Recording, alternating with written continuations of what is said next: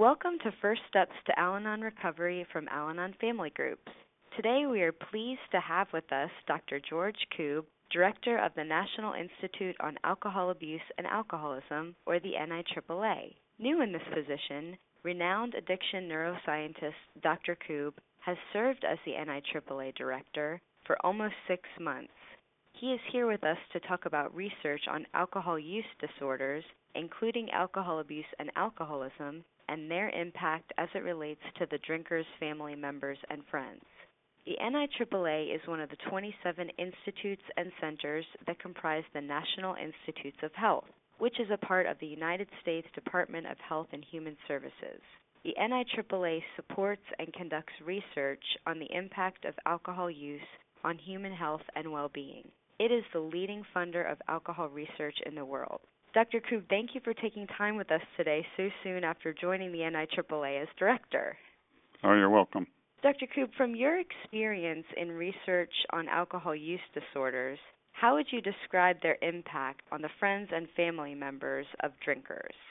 Well, the one word answer is that the impact is devastating to a large extent. The multiple word answer is that the children, particularly adolescents, but even younger children, friends and family members, all can be affected by an individual with an alcohol use disorder. They often are experiencing negative emotions. They feel stressed. They feel alienated. They can become aggressive. These symptoms can lead to low self esteem. Similar effects can occur with family and friends, denial is a huge part of alcoholism. So the loss of trust and the sneaking around of the individual to obtain alcohol and lying about use, those all begin to add up and contribute to all of these effects. And then finally, of course, we know that the friends and family members of alcohol use disorder are at increased risk for experiencing intimate partner violence, interpersonal conflicts, You'll hear this in almost every case history of interpersonal conflicts between significant others, economic, legal, and obviously down the line health problems. It is a major impact on the world around the alcohol misuser. And unfortunately, that's part of the pathophysiology that we have to deal with. A good follow up question is what should they do about it? Well, I mean, one option is to seek professional help. Obviously, if you can get the individual to recognize that they have a problem and to get them into some sort of treatment, that's wonderful. But in lieu of that, the other option is that you yourself get help, and that then can lead to a strengthening of yourself, but also of your ability to get help for intervention. Right. Thank you. NIAAA's recent poster and billboard campaign highlights that 7.5 million children in the U.S. live with a parent with an alcohol use disorder and asks the question Does your drinking affect someone you love? Of all the research conducted at NIAAA, why do you think it is important that this message be so widely communicated to the general public? To translate it in another way, that means about one in 10 children in the United States lives with a parent with an alcohol misuse problem. And as a result, it's a two way street. So this can get in the way of the parent being a good parent, but on the other side, it of course can isolate the child, which has devastating effects because they're really not getting the good parenting. And so it becomes one of those loops that just feeds on itself and gets worse over time. And then there's all the modeling. We know that a child with a parent who binge drinks is much more likely to binge drink than a child whose parents do not binge drink.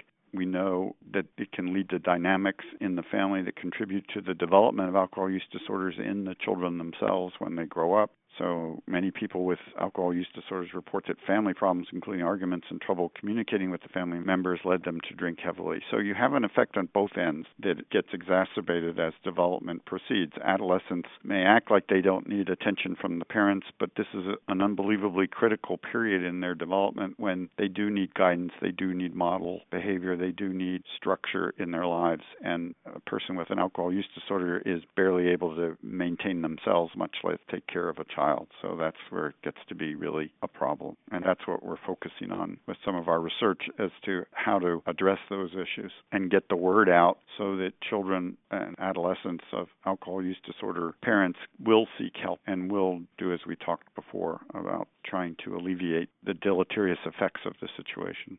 Right, break the cycle. Break the cycle. Very good. Yes. Well, thank you. As the disease of alcoholism is often referred to as a family disease due to its negative effects on family members and friends, what do you see as the possible directions for research which haven't yet been explored? The research that we're intending to engage in, and we are already engaged in, are going to be research with a focus on delivering health services for alcohol use disorders. One of the biggest issues we have is getting people to treatment. The data suggests that less than 10% of individuals with alcohol use disorders really get any treatment at all. All right. And so it really is important. We're beginning to get our head around focusing on primary care physicians and then getting referral from primary care physicians in severe cases to specialty treatment programs. We are engaged in developing additional evidence based prevention and treatment options for excessive drinking and alcohol use disorders across the lifespan. We're right now focusing on underage drinking and adolescent drinking, but I see a time when we may be able to move even further down the line to middle schools and other domains in the prevention arena. On the other hand, we're working with organizations like the American Society of Addiction Medicine. We'll be working with SAMHSA to effect brief interventions that appear to be quite effective in the primary care setting in limiting alcohol use disorders. So we've got a big program ongoing with this. I think it's important for the world to understand that an alcohol use disorder or alcoholism or addiction in general is a brain disorder. And that shouldn't scare people off because we know very well that treating uh, brain disorders with behavioral treatment is effective in changing the brain as much as sometimes or better than pharmaceutical treatments. This is clearly the case in depression, obsessive compulsive disorder. We suspect it's true with alcoholism. There is some evidence for that in some of the work that's been done on executive function in alcoholics that shows that your brain decision making circuits can, in a sense, recover. You don't grow back the pathway that got destroyed by the alcohol, but you can recruit other pathways to help you. Any one of the behavioral treatments from Alcoholics Anonymous to cognitive behavioral therapy can address some of these issues and hopefully strengthen the brain. So, you know, I think it's important for people to understand that making it a brain disease does not obviate responsibility, but it doesn't mean it's hopeless either. It means that, in fact, we know now that the brain has an enormous capacity for plasticity even in adulthood. And that basic understanding of brain function is helping all of us who work on psychopathology. Very interesting. Thank you. What do you think is the single most important message the general public should know when it comes to understanding how to deal with an alcohol problem in a friend or family member? Well, of course, this is the biggest issue. And of course, the main problem is how do you get your loved one to get help? There are a range of treatment options available. These can be behavioral interventions, as you well know. There are medications that actually help one on the way and often can speed up the process of getting an individual into a behavioral treatment or a behavioral intervention. You know, where do you start? It's difficult to say. I mean, this is a real challenge for individuals. It can be a family getting together and affecting an intervention. It could be liaising with the family physician who may be a long term friend of the family. You know, sometimes just a physician saying, you know, your liver enzymes are elevated is enough to trigger an intervention because the person starts to realize that their excessive drinking is having a physiological effect, even though, you know, from my perspective, a behavioral change that's deleterious is also a physiological effect. But when somebody sees it in their liver enzymes, sometimes that really, you know, hits hard. And then finally, you know, it's really, really important to realize for parents, and many people hold that one of their greatest contributions to life is the perpetuation of life, which is their kids. Behavior and modeling, do you want to see that in your children? I mean, in other words, a tremendous impetus for seeking change in behavior is to be a role model for your own children. And so that's a critical piece that can be added into what we would call motivation for change. And so I think all of these things are important to emphasize that, you know, we do have treatment options.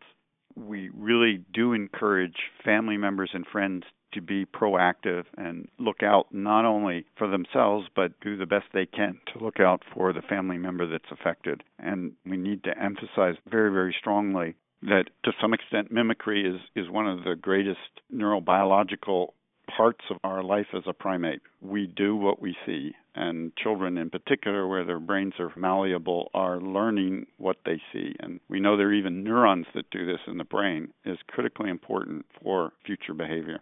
Just kind of a follow up to that. Do you see that when a friend or family member is ever dealing with alcoholism in someone else, that they may need extra help themselves in going through this? Oh, absolutely. You know, I've had many of my colleagues over the years who joined Al Anon because their parents had alcohol problems and they found it very, very helpful for protecting them against their own vulnerabilities. I think when you have any stressor on a family structure, that's going to require extra energy on your part to resist it. Obviously, it could be you're living in a war zone, but having a family member who has alcohol use disorder is pretty much equivalent. And no one would question that if you lived in a war zone or, God forbid, some tragedy occurred, an earthquake in your particular town, mental health professionals would come in and there would be an enormous, at least initially, energy in trying to help people get through that. Well, having an alcoholic in your family, I would argue, is equivalent. Right. Dr. Koob, thank you for talking with us about research on the effects of alcoholism as it relates to the drinker's family members and friends. And thank you everyone for listening to First Steps to Al Anon Recovery. You are welcome to listen to any of the Al Anon Family Group podcasts at www.alanon.org. You are also welcome to attend a face to face meeting of Al Anon family groups in your own community by clicking on How to Find a Meeting or by calling 1 888 4 Al Anon. That's 1 888 425 2666. Thank you for listening to First Steps to Al Anon Recovery from Al Anon Family Groups.